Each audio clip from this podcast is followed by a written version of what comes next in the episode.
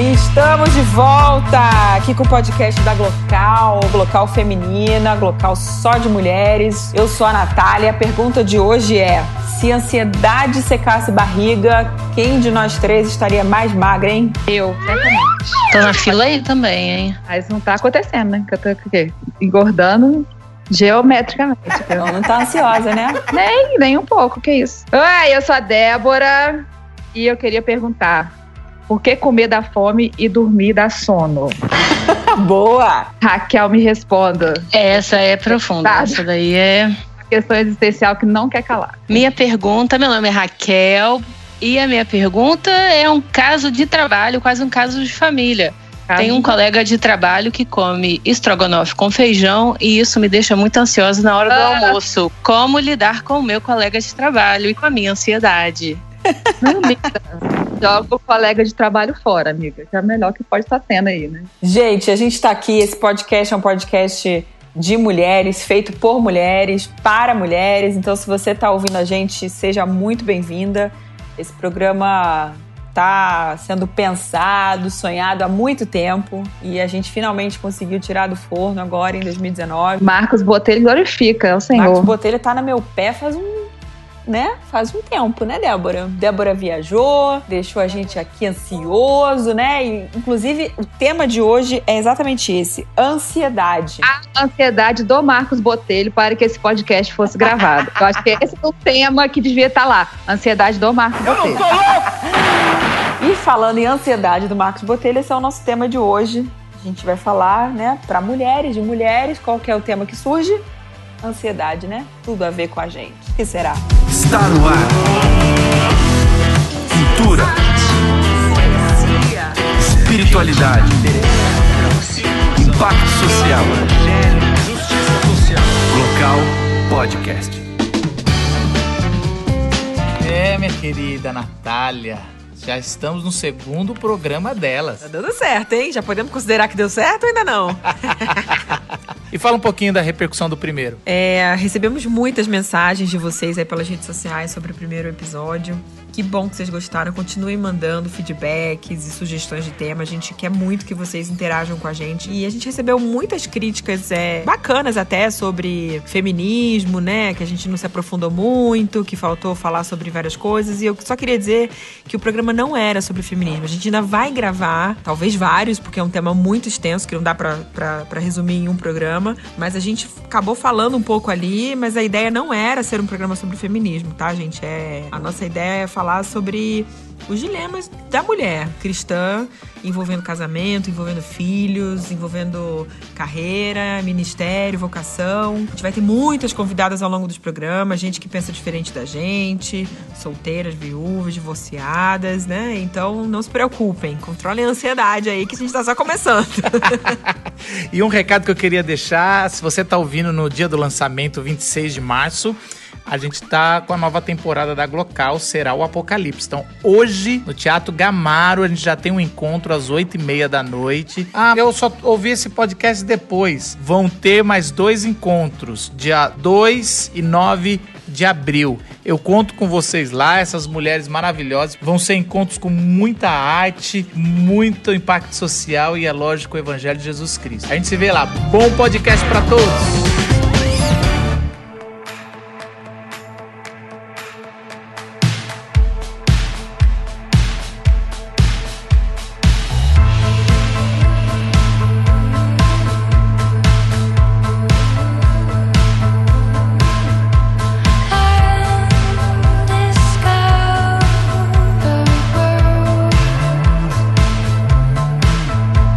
Eu tava lendo aqui, é, saiu uma pesquisa no passado, eu acho que muita gente já leu isso aí, é, que o Brasil é o país mais ansioso e mais estressado da América Latina.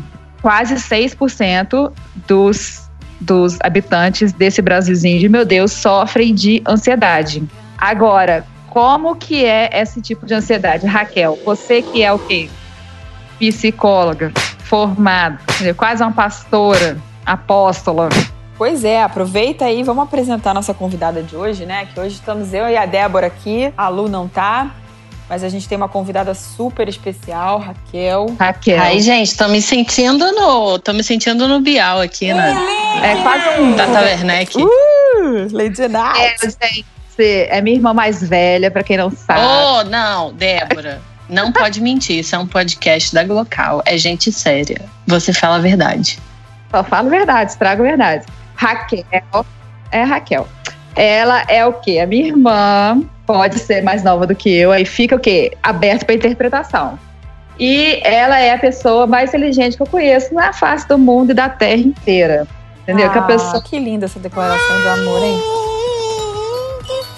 Fofa, tá fofa. Fofa. É que as crianças estão dormindo, ela tá fofa. É, a, a pessoa fala 50 línguas, entendeu? Sabe todos os livros que já leu de cor. Eu considero esse tipo de gente. Eu sei, eu sei como é que é. Eu tenho uma dessa na família também. Então, não caiu em mim. Ganhei só o quê? A beleza mesmo, né? Não. É, enfim.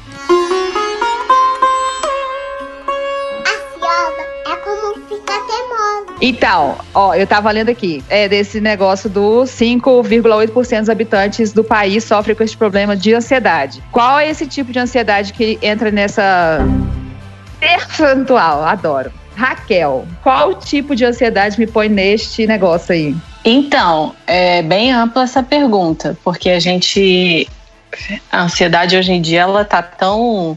Eu acho que até é uma coisa boa isso, assim, a- as questões de saúde mental bem popularizadas, digamos assim. É um assunto que ele é muito recorrente. E isso é muito bom, porque a saúde mental, sei lá, 20 anos atrás, 10 anos atrás, era tabu. Então, a gente poder falar de ansiedade assim abertamente é uma coisa muito boa e que aí mais pessoas vão se identificar. Agora, a ansiedade tem essa ansiedade, digamos, comum, essa antecipação do futuro além do, da medida, a gente trazer o futuro para o presente um pouco demais. Agora, chega uma hora que ela vira patológica. Então, eu não sei se essa, como eu não li essa pesquisa que você está falando aí, eu não sei se o, o pesquisador estava dizendo de pessoas que se consideram ansiosas ou de alguma ansiedade patológica. Um dos pontos da psicopatologia é o quanto isso atrapalha a nossa funcionalidade. Então, o quanto eu deixo de viver, de ser eu, de ser útil, de conseguir trabalhar, de conseguir me socializar por conta dessa ansiedade. Era isso que eu ia te perguntar. Qual é a diferença de uma ansiedade normal e quando que isso vira. Que momento que isso vira uma doença que deve ser tratada ou que a gente tem que procurar ajuda? É, eu acho que desde o começo é bom a gente procurar ajuda, porque eu acho que a gente a gente costuma achar que a gente sabe a hora que a gente consegue parar. Com ansiedade, eu acho que é a mesma coisa. A gente acha que a gente vai dar conta, a gente acha que a gente vai conseguir controlar nossas preocupações, mas cada ser humano é um ser humano. Nunca a gente vai ter 100% de controle de tudo, inclusive das nossas emoções, preocupações. Então, eu acho que tá sentindo que tá demais, começou a atrapalhar sono, alimentação, relacionamentos, trabalho, relacionamento com Deus. As suas respostas às situações estão ficando muito mais impulsivas.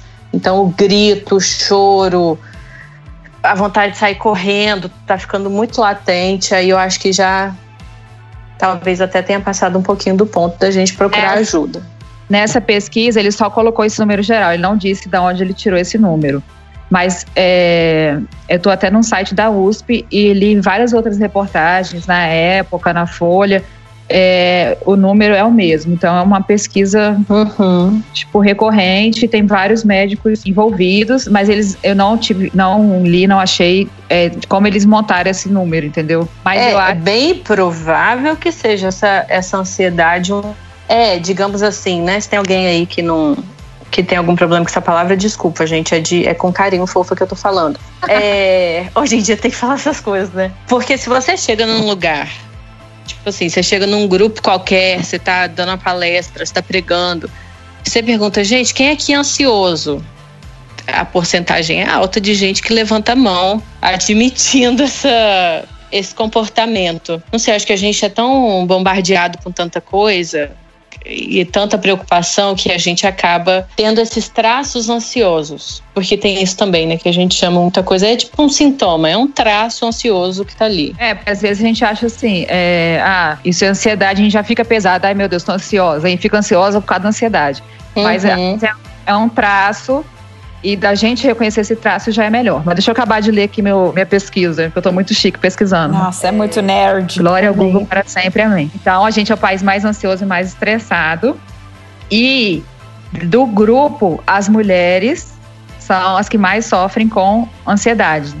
7,7% das mulheres são ansiosas e dessas 5% chegaram no estado de depressão por conta da ansiedade. Da ansiedade. É, que aí já é isso que a Raquel falou. Eu acho que a ansiedade é, é. quando ela, ela, ela atrapalha a minha funcionalidade, né? Eu acho que essa palavra que você usou é genial, porque tá me atrapalhando a, a, a ser Débora completamente. Peraí, tem alguma coisa errada. E eu achei legal que teve uma professora que ela falou assim: estresse é uma coisa que a gente está é, cercada por ele o tempo inteiro, enfim, tem as responsabilidades, as coisas que a gente quer, os nossos sonhos e tal. E ela fala assim: a ansiedade geralmente é uma doença relacionada ao futuro. Uhum. Depressão ao passado e a, o estresse ao presente. Não sei se vocês concordam com isso, mas eu achei legal ela, ela ter dividido a, a, coisa presente, passado, passado, presente e futuro, né? Porque às vezes a gente acha, a gente não sabe da onde que vem, né? Certas certos sentimentos e até a própria ansiedade. E muitas vezes a ansiedade é, é para mim, essa coisa, a gente está preocupado com amanhã sem ter tido, é, sem ter lidado com o estresse de hoje, né? E aí fica o tal do estresse, chama o outro estresse ao teor de suas catatubas.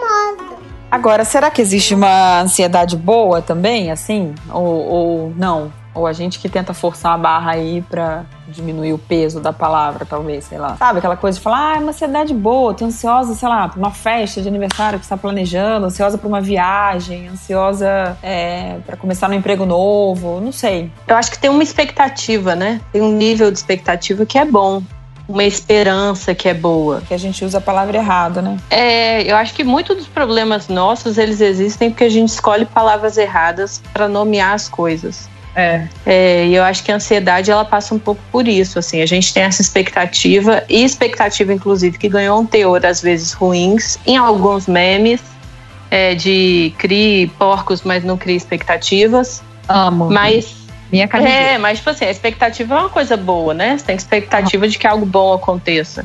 Ou uma esperança, né? Esperança também é uma coisa boa. Agora a ansiedade, ela não sei, para mim ela tem muito desse dessa dinâmica que a gente bagunça a temporalidade, igual a Débora estava falando, né, de, de eu querer trazer uma coisa para o presente e eu não resolvi nem minhas questões do presente, muito menos as do passado, e aí fica essa bagunça toda e a gente se agita além do, do necessário, e aí quando a gente vê que a gente não vai dar conta dessa agitação, a gente cai em depressão porque a gente não deu conta de alcançar o que a sociedade propôs.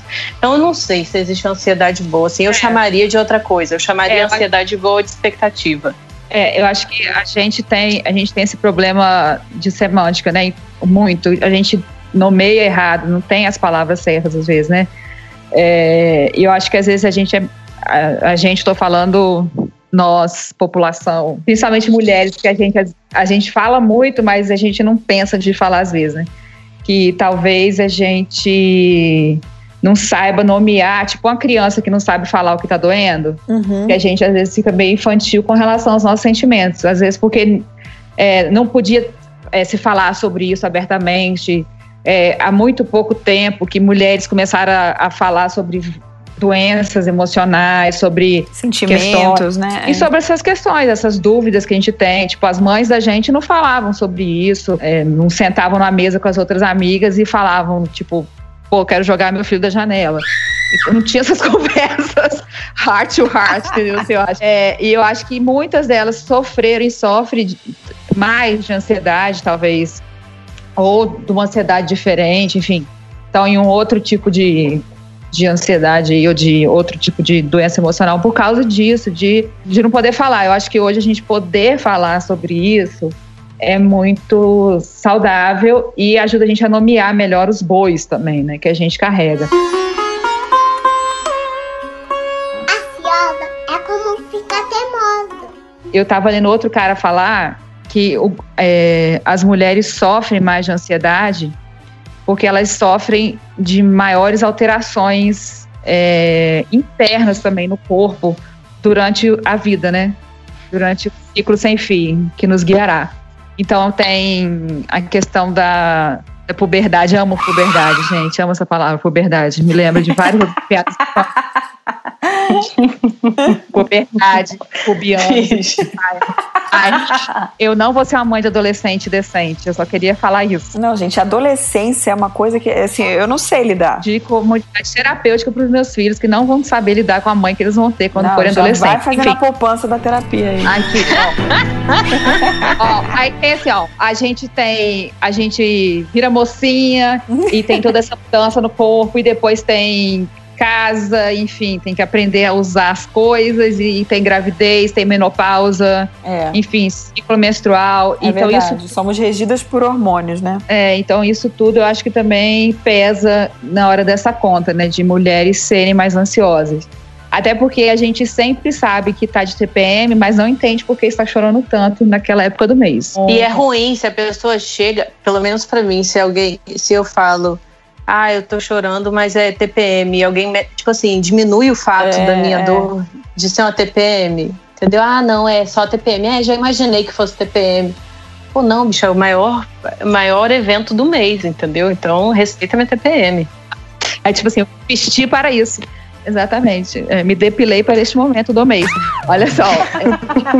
No caso, fiz um estoque de chocolate para poder chorar confortavelmente. E é, e é tipo assim, além de todos esses fatores, é, eu acho que para mulheres brasileiras a questão da ansiedade pesa muito também por causa do tipo de vida que a gente leva, né? É. Tipo, eu estava nos Estados Unidos no mês passado, é, a relação da, da mulher lá com trabalho, com horário, eu falo isso muito com a Natália, É. né? Com, Nossa, é outra coisa, né? é outra coisa, porque você tem um estilo de trabalho que, que te ajuda, tipo, você pode ter esse trabalho informal. Meio período, né? Seu filho tá na escola o dia inteiro, amém, Jesus. É, aí vai, entendeu? Então, eu acho assim que é, tem todos esses fatores que fazem a mulher brasileira estar aí entre as mais, a mais ansiosa deste planetinha de meu Deus. Eu acho E- que uma coisa também que interfere muito para isso, desculpa te interromper, é muito também questão de, de comparação. A gente estava até conversando isso hoje à tarde, né? De comparação de imagem, que a relação da- da- do brasileiro com a rede social, com o Instagram, eu acho que é a segunda maior do mundo, se eu não me engano. É. É, então você tem uma constante fonte de modelos, muitas vezes inalcançáveis, de futuros, porque a gente ainda, tipo, você não pode ir para Noronha a hora que você quiser ou ir para uma Fashion Week a hora que você quiser, é uma coisa que é num futuro, você pode juntar dinheiro hoje para no futuro chegar no hotel X, na compra de roupa Y, é, na quantidade de babada, fulano de tal, e aí a gente acaba se alimentando ainda mais dessa preocupação com o futuro que não vai chegar muitas vezes. E desejando coisas que, que às vezes não tem nem a ver com a gente, né? E você começa a projetar Uhum. aquilo e querer né, ter uma vida que não combina com, com a sua própria vida, né? E aí você fica nessa pressão louca de ser uma pessoa que você não é. É. E aí você vai ficando ainda mais ansioso com isso, porque é, É. desconfortável viver no personagem o tempo todo. Exatamente. Eu acho que essa coisa de querer né, o que o outro tem, essa comparação, ela deixa a gente ansiosa, até porque mesmo que a gente consiga o que o outro tem, aquilo não vai resolver. Eu acho muito isso, que ah, eu, eu quero que a Natália tem, aí eu consigo vestir 36 igual a Natália. Não resolveu meu problema de ansiedade. Que Natália é essa? Me apresenta essa Natália aí. Sou eu. Então, eu acho assim que é, é muito essa ilusão, essa, essa realidade que, que parece tão perfeita, tão, é, sei lá, avassaladora. Nossa, eu queria isso aqui pra minha vida. E você acaba perdendo o que a sua vida pode ser e quem você uhum. pode se tornar também para a sociedade. A é como ficar. Tem um texto que eu gosto muito, que está lá em Gênesis, de quando Lia vai ter filho. Uhum. E Lia vivia numa eterna comparação diária, é. porque ela não era a irmã que era amada, que era a irmã que Jacó trabalhou a vida inteira para ter a irmã. E aí, quando Lia tem o primeiro filho, Ruben, ela fala, ela chama ele de Ruben e ela diz, ela explica, né, que na Bíblia tem esse negócio de você explicar o motivo do nome que você está dando. E ela diz: O Senhor atendeu a minha aflição, por isso agora me amará o meu marido. Ou seja, ela atrela o menino a essa angústia que ela tem, esse desejo inalcançável que ela tem. É. Daí ela tem um outro filho e fala: Soube o Senhor que eu era preterida e me deu mais este.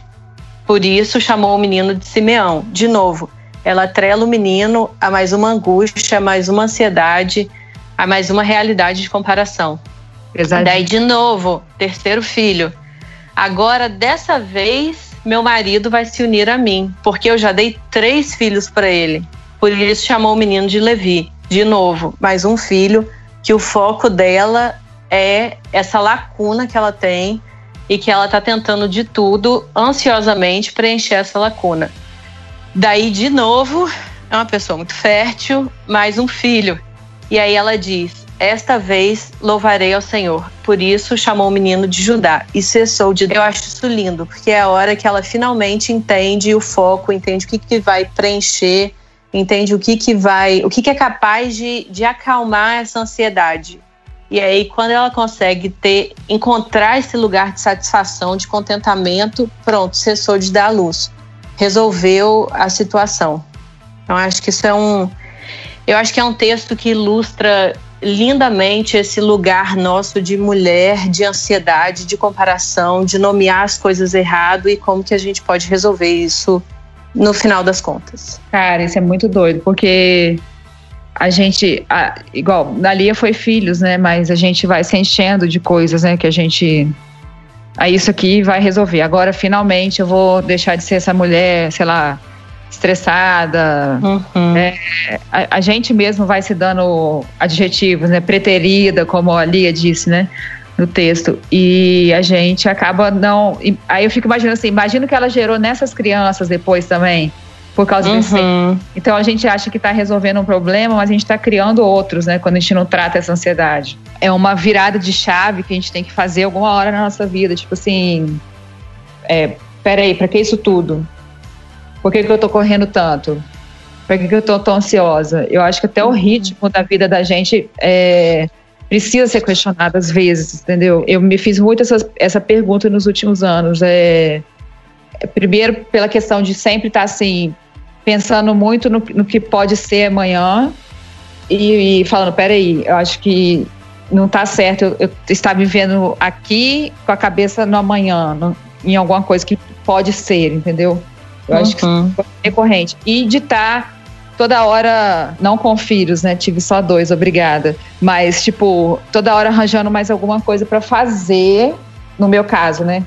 Muita coisa para fazer, não para me sentir pertencente ou nada, mas eu acho que para calar um pouco da, da ansiedade também. Eu acho que a Lia pariu, eu estou me confessando aqui, música de confissão.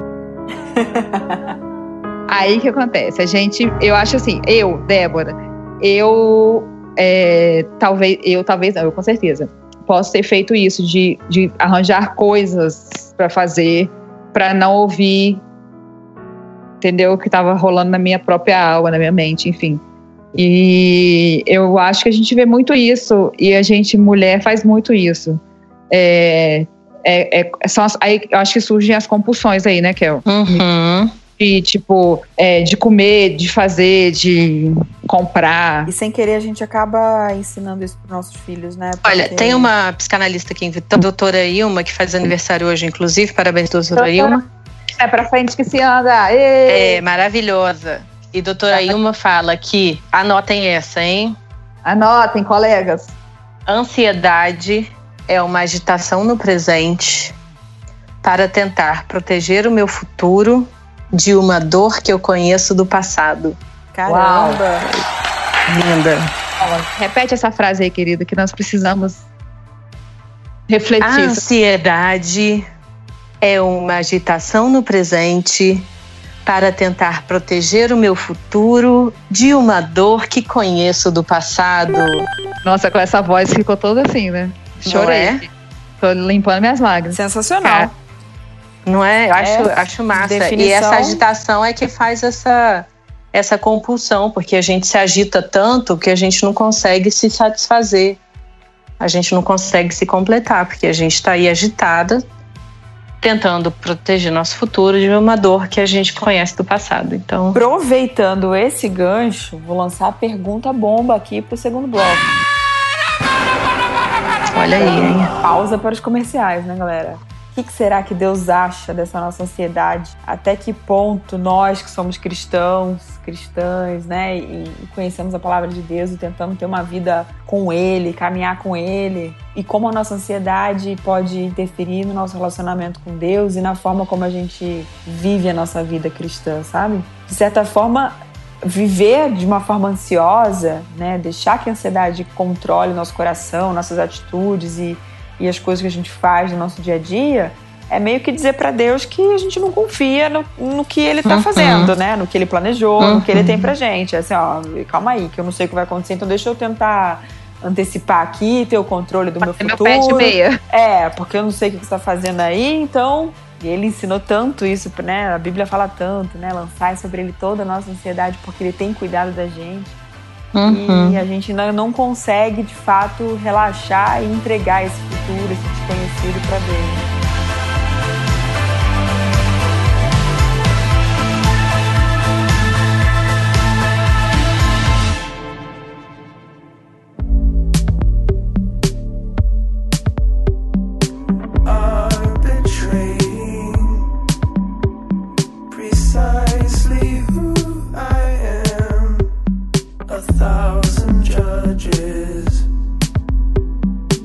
Cara, eu gosto de, de um texto em Isaías que me provocou muito uns dois anos atrás.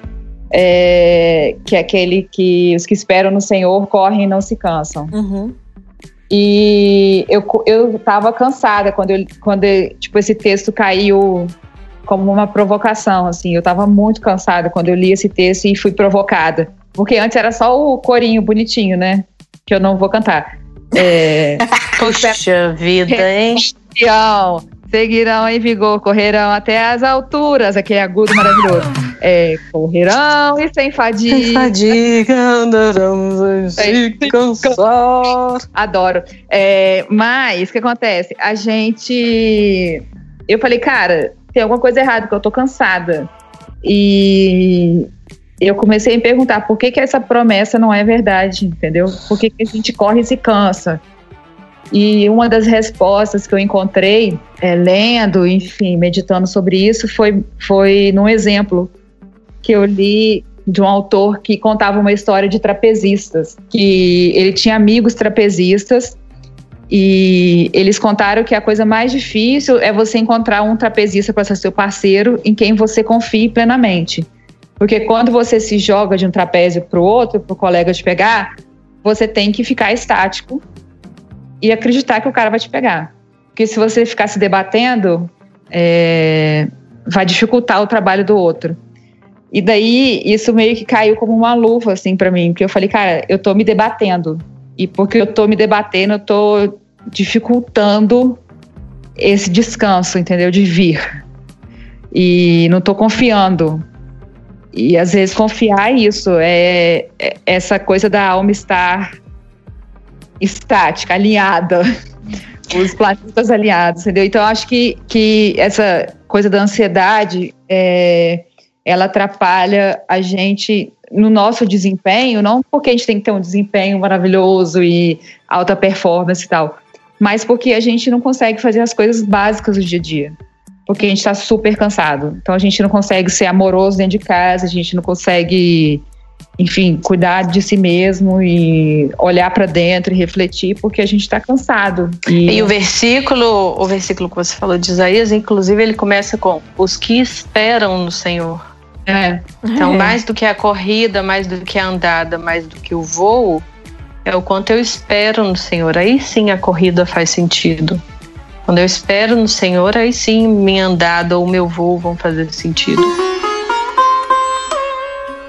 Ansiosa é como ficar teimosa. A minha resposta de como lidar com a ansiedade de forma que ela não estrague a minha espiritualidade é entender que, que toda vez que eu deixo essa ânsia me dominar, eu fico cansada.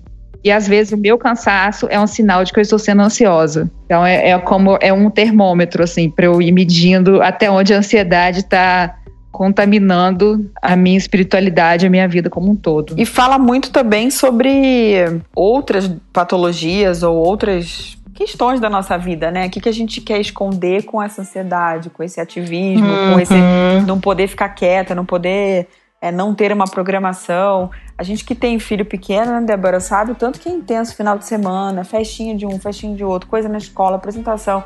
E aí, às vezes, a gente se pega assim, sexta-feira, o Marcos pergunta: e aí, o que, que a gente tem pro final de semana? E, né, raramente a gente fala nada. Mas é tão gostoso esse nada, né? Esse, esse ócio, assim, de nossa, sério que a gente não tem nada? Mas se a gente não se policiar para não ter nada, a gente entra num ciclo de que não, não posso ficar parado, tem que arrumar alguma coisa para Uhum. fazer, né? E a gente vai passando isso para as crianças, né? Que não ter nada para fazer é um problema, né? Tem, tem Eu já tive essa conversa com a Raquel uma vez sobre a gente ser escravo da adrenalina, né, Kel? É, Uhum. De a gente criar essa, esses, esse Que é padrão- hormônio também. É. E a Né? gente cria esse, esse padrão de comportamento, né? É, para abafar a ansiedade, a- o desespero, a agonia que eu tô sentindo, eu vou me enchendo de coisa. Aí eu canso por causa do ativismo, aí eu caio num outro ciclo, né? Que é um ciclo talvez mais de depressão, de não sei ficar sem fazer nada. é, Uhum. De uns anos pra cá, quando eu saí do consultório e voltei pro, pro escritório da igreja. Continue sobre eu sair do escritório. Eu saí do consultório, quer dizer. pode ser aplicado para escritório também. Ela, ela é psicóloga, tá, gente? Mais bombada, a melhor psicóloga do Brasil, gente. Não, tava, era frenético o consultório, mas Deus me mandou sair. Foi bizarro, assim. Tipo, eu ganhava bem pra caramba, muito dinheiro. Muito dinheiro. É, Atendia de sete. E Deus mandou, Deus mandou sair, eu saí. Pronto, fui pro escritório da igreja. E assim, coisa de igreja é muito comum, assim, você encontra, sei lá, outros filhos de pastores, encontra, vai em congresso e tal. E eu falei, e aí, a correria, como é que tá? É tipo, é quase um evangeliquez já, né? E aí, É. a correria? Tipo assim, tá se matando pelo evangelho e tal. E eu, de- desde que eu voltei pro escritório, eu decidi isso junto com o Douglas. Toda vez que me perguntam, e aí, a correria? Eu respondo, não, não tô correndo. E assusta, tipo assim, é, é. Chega a ser bizarro, chega a ser engraçado. Não sei nem que palavra que é. Tipo assim, as É, pessoas não estão esperando isso. É. As pessoas estão esperando a correria, estão esperando a loucura do evento, descabelada. Tem um, tem um status aí, né? De não ter tempo para nada, né? E, pô, não, não tô correndo. Pô, não, as coisas estão caminhando. Tipo, véspera de evento, nossa, caramba, Congresso de Juventude, e aí, tá doida? Não, não tô doida. Todo mundo sabe o que tem que fazer, pra que, eu vou ficar doida? Tá tudo bem. E ano passado, tipo, um dos testemunhos mais lindos que eu tive do Congresso de Juventude do ano passado foi uma pessoa, uma congressista, que virou pra mim e falou: O que, que você fez com os voluntários? Aí eu falei: "Não, Nada. Por quê? Eles estão andando tranquilos. Eles não estão andando assim sem ar. Eu falei, ah, sei lá, bicho, fiz nada. Só ensinei todo mundo a calma. Não precisa correr. Porque a gente acaba perdendo a graça do negócio, né? O, É. o deliciar. A Né? contemplação. Tipo quem come né? rápido a comida. É. Você, você engole e não sente o gosto. Então, não tô correndo. E até quando eu tô correndo, eu falo que eu não tô pra eu me educar. Duas coisas eu só falo que eu achei que eu, que eu quero pegar, roubar pra mim, que é essa coisa do deliciar do momento, né? É, que é igual um prato de comida, né? Tipo, ontem eu levei um esporro do médico que eu como muito rápido e isso me causou. Ah, muito- vá. E tu Ah, nunca ouviu isso antes na vida. Não, não. Desde 10 anos de idade. Nossa, Débora, eu já almocei com você. Não acho que você come rápido, não. É porque a gente tava. É porque ela foi educada com você. Nossa, eu como super rápido também. Nunca foi educada com a Natália. Ela não teve essa versão da Débora ainda. É, a Débora fofa. A Débora fofa ainda não apareceu pra Natália. É, uma hora ela baixa. Olha aqui. Então, é, e aí, essa coisa de. Às vezes a gente come. Então, eu tinha muita agonia. A gente, a gente tem parentes, né, que comem em pé e muito rápido. Meu pai, às vezes, comia em pé. Tipo, é bizarro, você fica olhando pra pessoa te dá uma agonia. Tipo, cara, você não tá sentindo o gosto da comida. E a, a gente faz isso muito, né? A gente não senta pra comer um prato de comida direito, porque a gente tá correndo, a gente tá. A gente não aprendeu a desfrutar. E a gente tem que estar correndo sempre, né? Isso que a Raquel falou, tem que estar correndo. E foi uma coisa que eu tive que aprender é, sempre, desde sempre, né? E principalmente no último ano, é que se eu, se eu não me organizar tipo, trazendo pro meu dia a dia, se não me organizar dentro dos meus horários aqui dentro de casa, eu vou sentar e vou comer igual, um- vou engolir a comida, né? Ah, engolir uma Uhum. comida ali.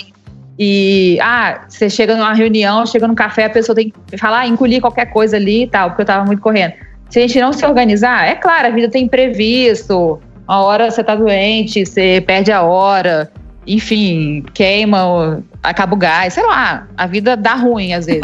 A gente às vezes peca e cai nesse ciclo de, de ansiedade, de não desfrutar das coisas, porque a gente não, não se organiza, entendeu? Não, não mantém um, um padrão mínimo de, de, sei lá, de rotina, de rito, de, de marcos, assim, durante o nosso dia a dia mesmo, entendeu?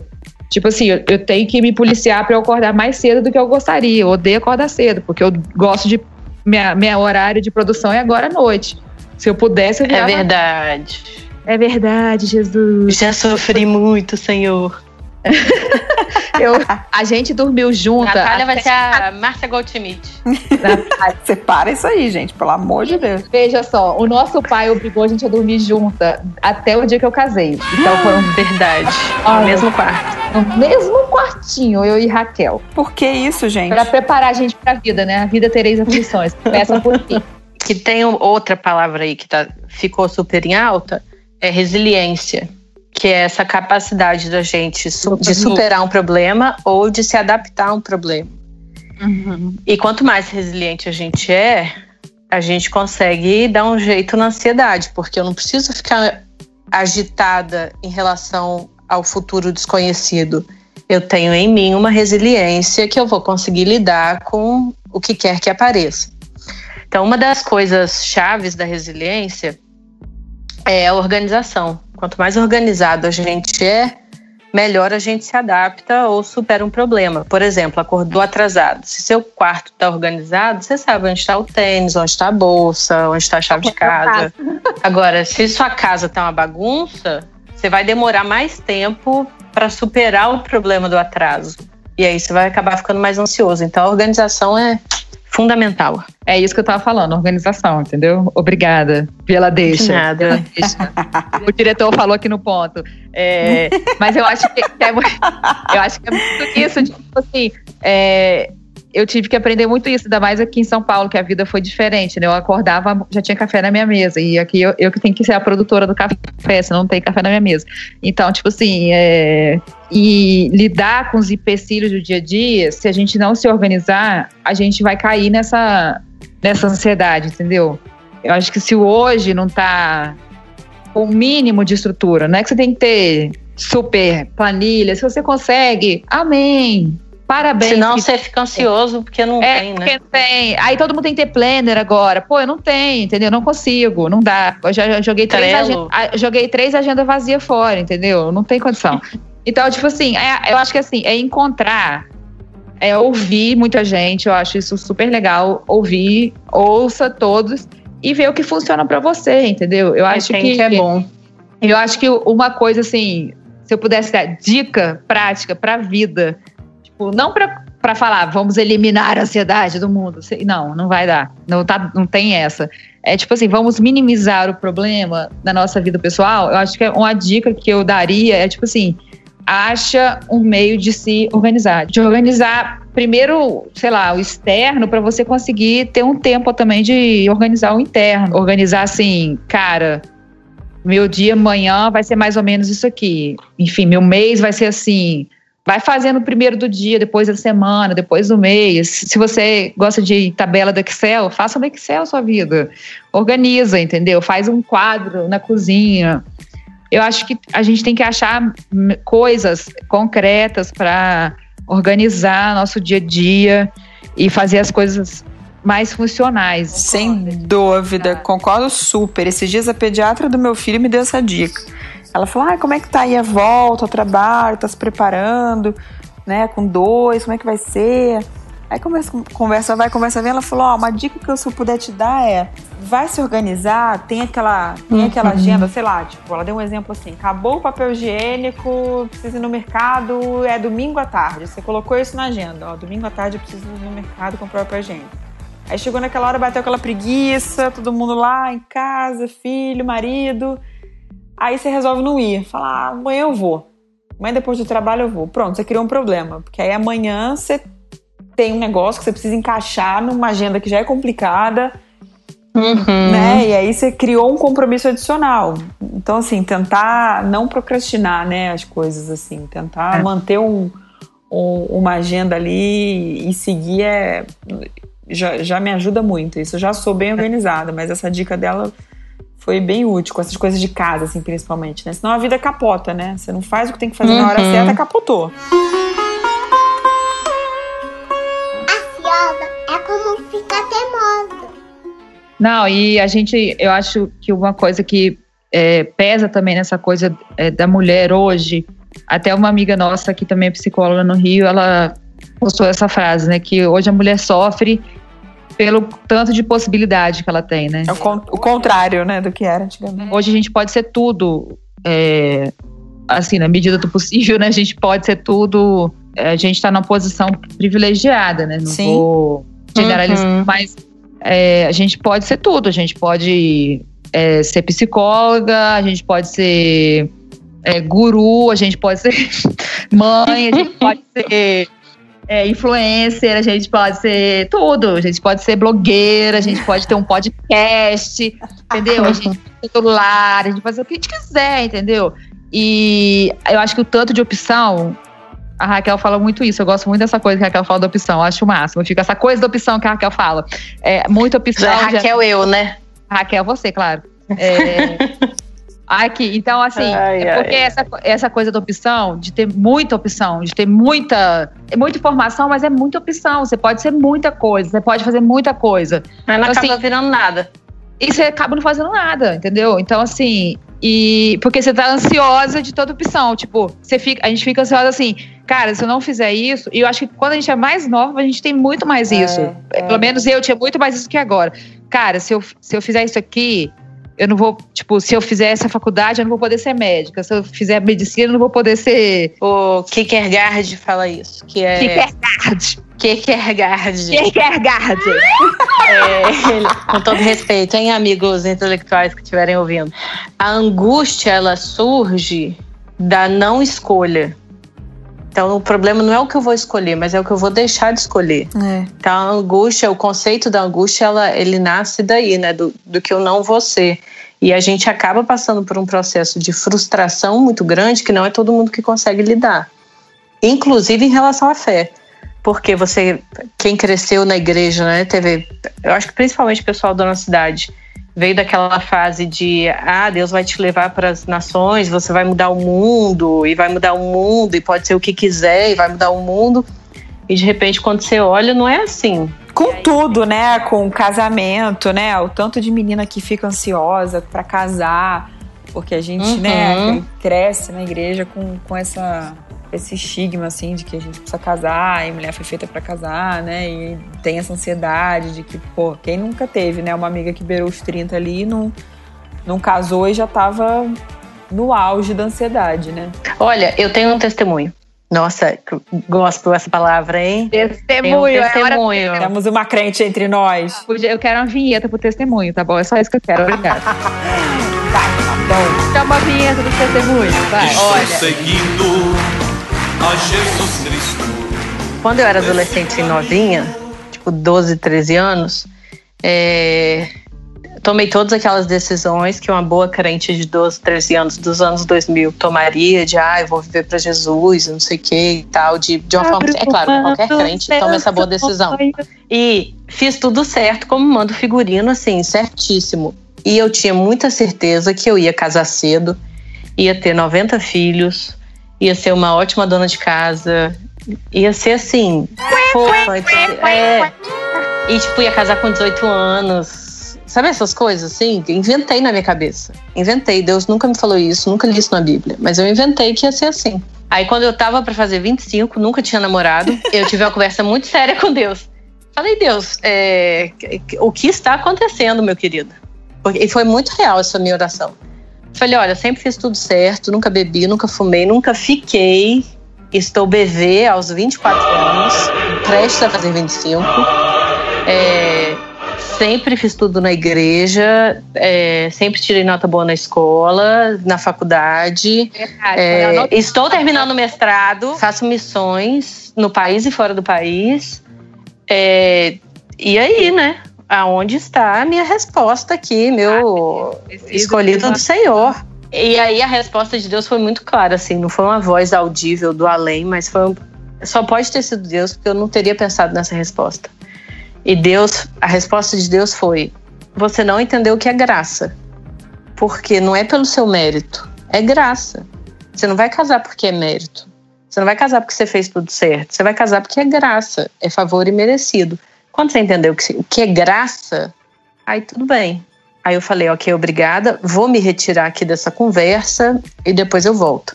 E eu acho que é isso, a gente entender que não é por mérito, que a vida é pela graça, isso alivia muita ansiedade da gente.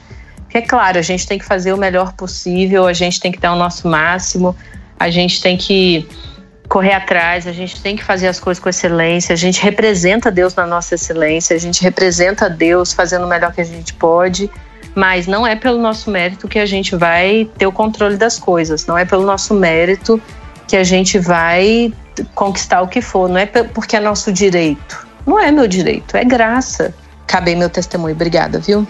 Pela minha Lindo. oportunidade. Glória a Deus. Palmas, choramos. Lindo, Olha lindo. só, eu acho que o seu testemunho, como o de, o de muita gente, né? De, é, já aconteceu, deve ter acontecido com a Nath, aconteceu comigo, de tipo, principalmente quando a gente é mais nova e não entende essa coisa da graça, enfim, depois que a gente vai entender e, e a gente tem esse monte de, de expectativa e de promessa rodeando a gente, e a gente fica perguntando quando que vai ser? Quando que vai acontecer isso? É, entendeu? E às vezes a gente fica esperando assim, ah, quando isso acontecer, eu, eu vou ser uma pessoa melhor. Quando eu casar, eu vou começar a pentear meu cabelo. Tipo, exemplo ridículo, básico. Mas a gente deixa para quando alguma coisa acontecer, a gente finalmente fazer o que tem que ser feito hoje, entendeu? Como a Raquel falou, né? Todo mundo da, no- da nossa geração, pelo menos a gente viveu muito isso na pele, né? Todo mundo queria ser pastor, todo mundo queria ser missionário, todo mundo queria ser, sei lá, mudar o mundo e tal. E, e Coordenar grandes eventos jovens. é, fazer muitas coisas maravilhosas e tal. Eu acho que quando a gente vai crescendo e, e a vida vai acontecendo e tem você tem que dar resposta aos seus pais, você tem que dar resposta à sociedade, você tem que crescer, tem que começar a se virar, enfim. Virar Descobre o que é um boleto. descobre que é um boleto na vida, que benção. Banco Itaú. Tem nada a ver com isso. E aí o que acontece? Você, a gente começa a, a, a questionar. E aí, Deus? A gente começa a duvidar de Deus. Porque a gente estava esperando aquilo para virar quem, né? Para virar aquela pessoa que a gente tinha que virar. E eu acho que isso infantiliza muito a gente também, entendeu? É, é, atrasa o processo de maturidade. E é engraçado porque hoje eu com 30 anos, se eu for conversar com a menina de 18, 30, menina- Débora. 30, vamos arredondar e ficar quietinha? a gente conversa com a menina de 18, a menina de 18 tá desesperada. Desesperada. E eu de 30 tô aqui, ó, ó, É, maneira de descobrir que vai dar tempo de fazer tudo na vida, eu descobri Uhum. que, é. que o tempo é outra coisa, que, entendeu? E o que É. não der tempo, eu, não- eu não vou, eu, eu vou viver sem isso. Eu acho que a gente vai é, amadurecendo, ganhando idade e cabelos brancos, a gente vai aprendendo isso, que tipo, cara, vai dar tempo de fazer tudo. E se não der, não deu, eu vou viver sem isso. E ok.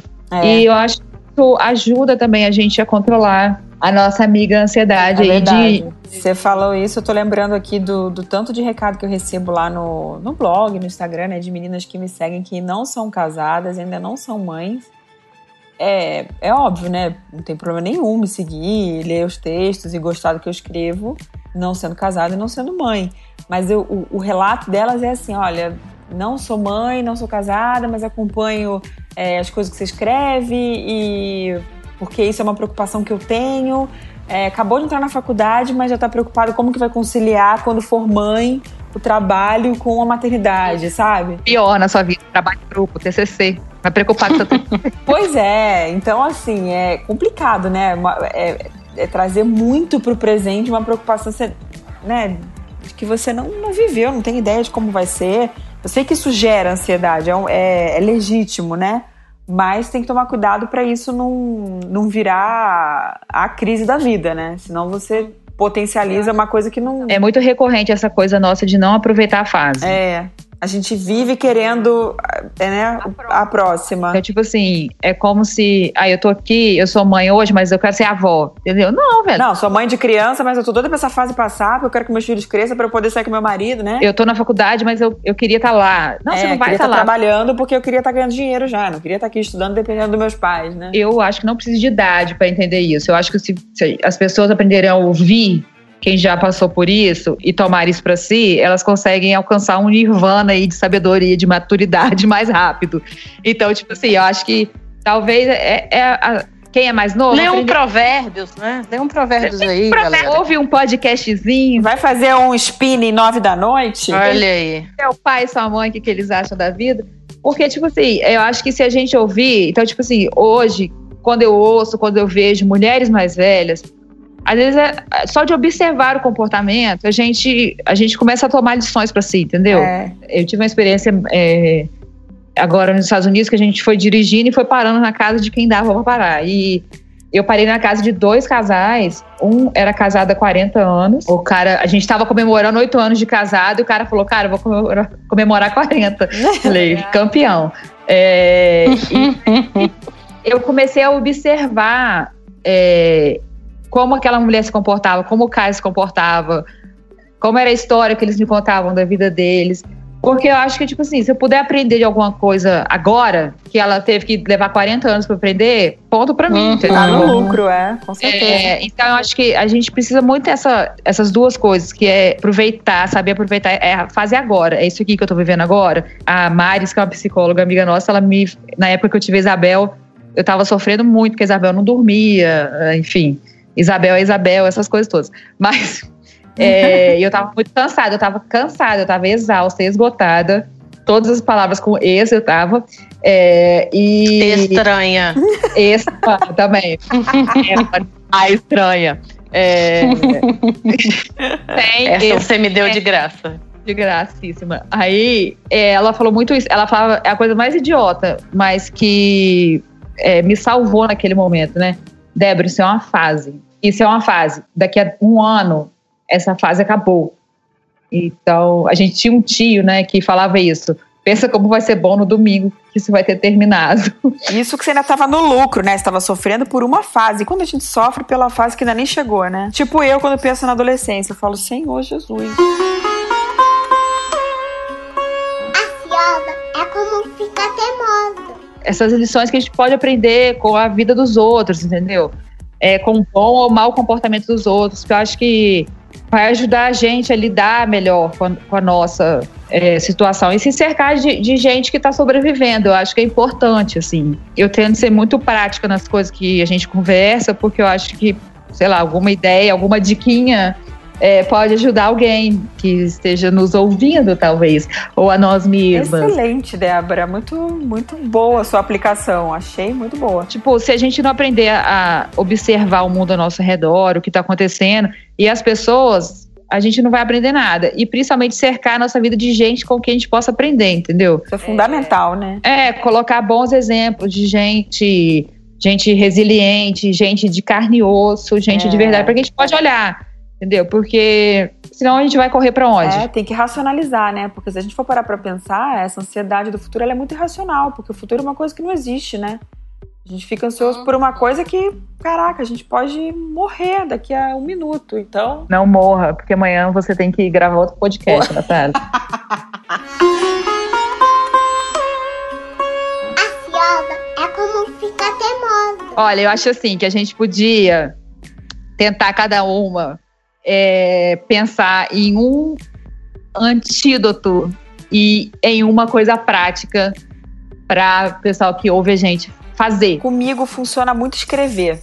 Quando eu tô ansiosa, angustiada, preocupada, escrever tudo, assim, desde escrever texto, escrever pensamento, mas também escrever o dia a dia, sabe? O que eu quero fazer, o que eu tô planejando, ou aquilo que eu tô achando que é, tá no gargalo ali, eu começo a escrever, a rascunhar, fazer planejamento e as coisas vão clareando, o coração vai aquietando, de certa forma parece que escrever ajuda a visualizar que aquilo vai acontecer, ou enfim, ou pelo menos que você pretende que aconteça, né? Escrever. Então, número um, amiguinhas, escrever. Quando sentir a bicha chegando, a ansiedade chegando, escreva. Vai, Rate. como a gente estava falando aqui de coisas de hormônio, de, de corpo, né? É, as nossas emoções não são um- uma entidade que mora dentro da gente. É cérebro. O cérebro tem neurônio que faz sinapse e faz descarga química lá de hormônio e tal. Então, tipo, ai, tô apaixonada, não sei o quê. Não, isso é o seu cérebro trabalhando normalmente. Ou não tão normalmente assim, né? Em alguns casos. Mas é, a gente Ah. é físico, a gente é orgânico. Então a gente precisa aprender a lidar com a nossa ansiedade de forma orgânica também. Uma dica muito boa é a gente parar e respirar. E parece a coisa mais besta do mundo, mas quando eu penso, Raquel, calma, respira fundo. O meu cérebro, isso é de uma forma bem didática, tá? É, pessoas, é, biólogos e médicos que estiverem me ouvindo, desculpa aí. Mas é, quando eu penso, preciso respirar, a minha parte mais cognitiva, digamos assim, e todas as minhas estruturas cerebrais que não são a que cuida da respiração, que é uma parte mais independente, o meu cérebro para e é como se todos os meus trabalhadores cerebrais dissessem: pera lá, gente, alguma coisa está errada. Se a Raquel está pensando cognitivamente, preciso respirar, é porque essa garota está tá morrendo.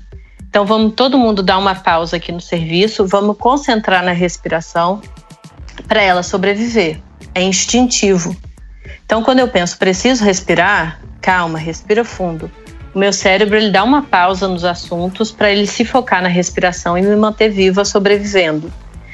Nesse meio tempo, as informações elas vão tentando se adaptar e encontrar um lugar melhor. Então eu ganho tempo para a informação chegar em todos os lugares que ela precisa. Então respirar fundo é muito bom. Sair para andar uma andadinha também, lavar o rosto, beber uma água, são coisas muito simples que a nossa avó mandava a gente fazer e que elas têm muito sentido. Então respira fundo. Cara, eu. Aí, aí, se você não entendeu nada que a Raquel falou, assiste filme divertidamente. Aí você vai entender a sua vida. É, divertidamente. É esse filme que todo mundo precisa assistir. Maravilhoso. Eu acho que a minha dica é, para quando a ansiedade está chegando, não é. Eu acho que o pré-ansiedade a gente falou muito, né? A gente falou sobre é, organizar, é, confiar em Deus, é, esse lugar de Deus na, na nossa caminhada, sobre essa coisa expectativa do amanhã e tal. Acho que isso tudo é, é pré, né?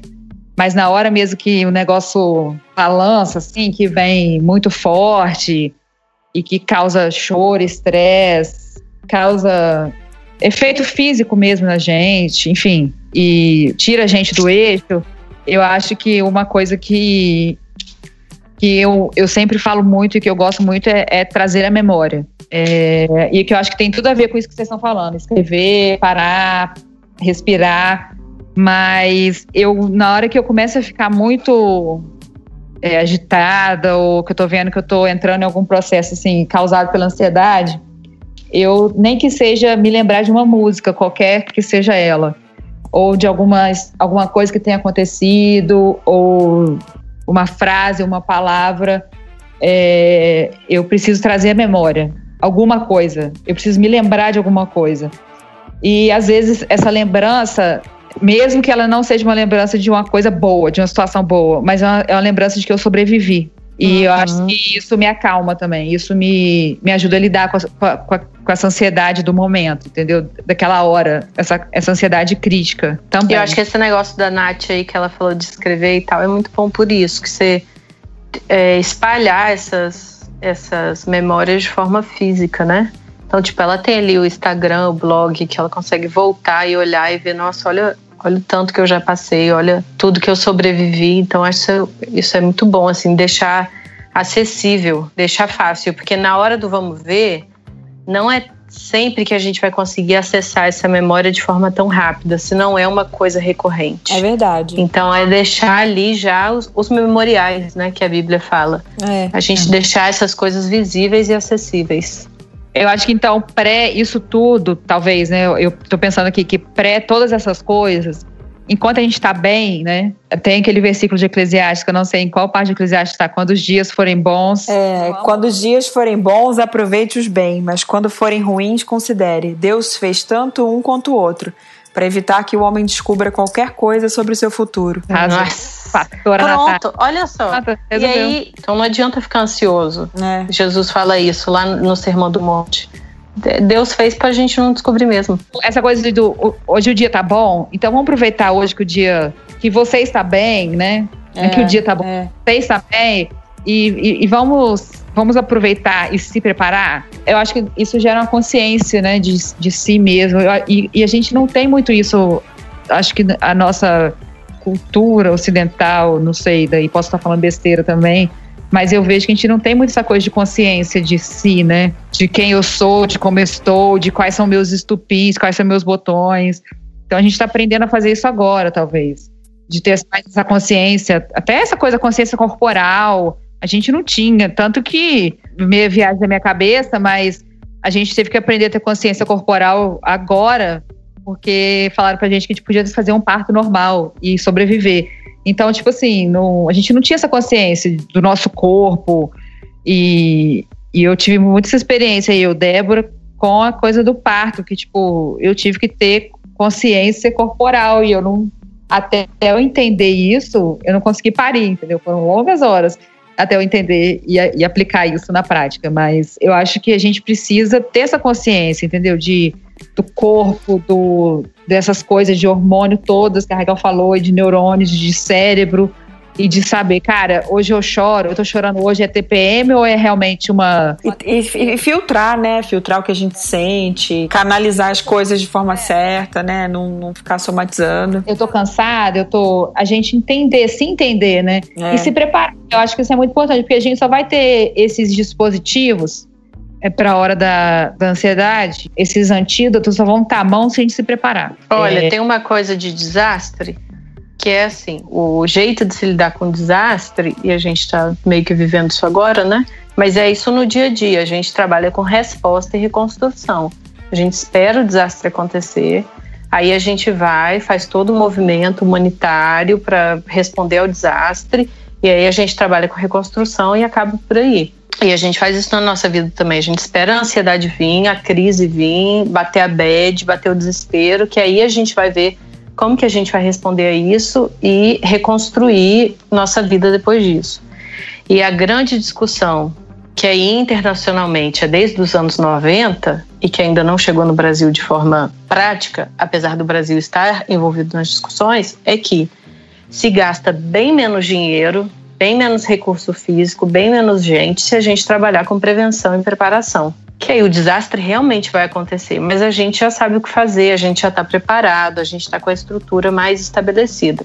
Na nossa vida emocional é a mesma lógica. Se a gente trabalha com prevenção e preparação, a hora que a ansiedade vier, a hora que a crise vier, o gasto nosso para responder e para se reconstruir depois disso vai ser bem menor. O gasto emocional, o gasto relacional, até o gasto financeiro.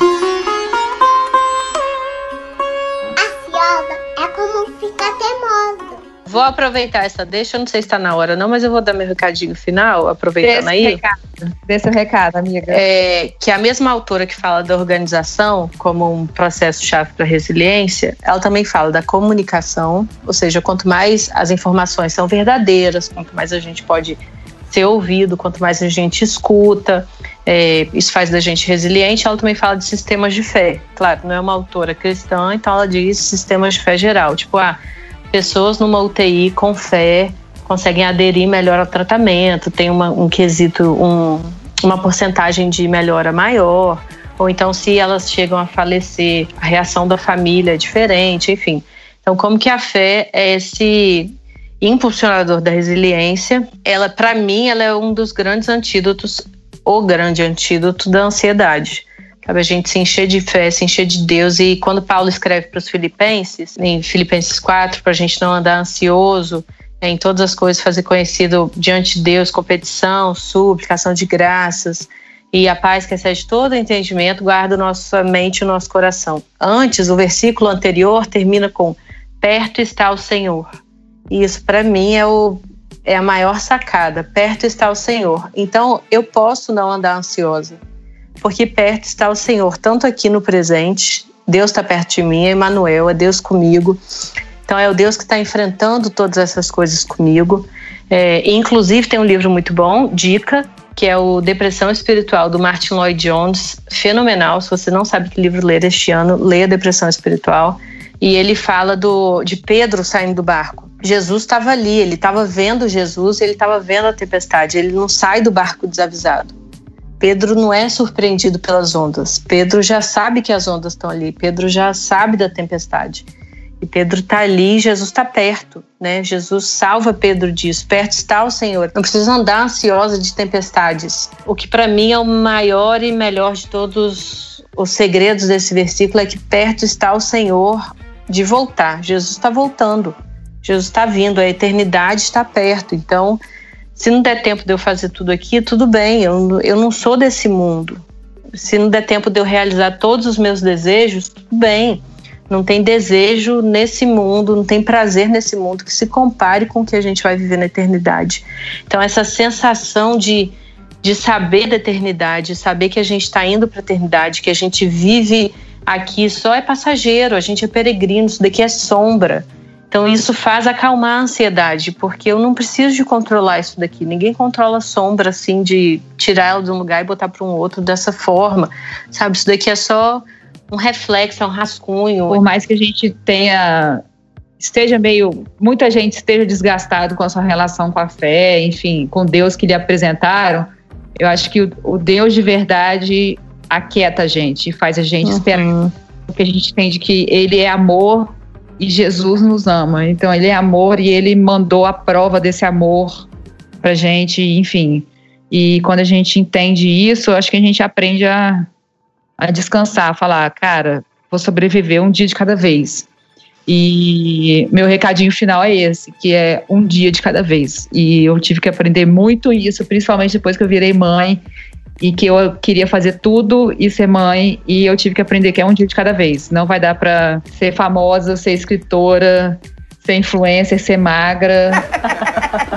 é, eu falo muito isso pra, quando as minhas amigas têm neném eu, e começam, meu Deus, cara.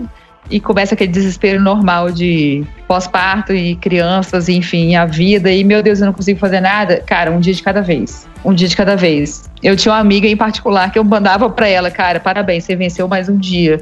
E a gente acabou fazendo isso uma para outra por muito tempo. Isso ajudou muito. É isso aí, muito bom.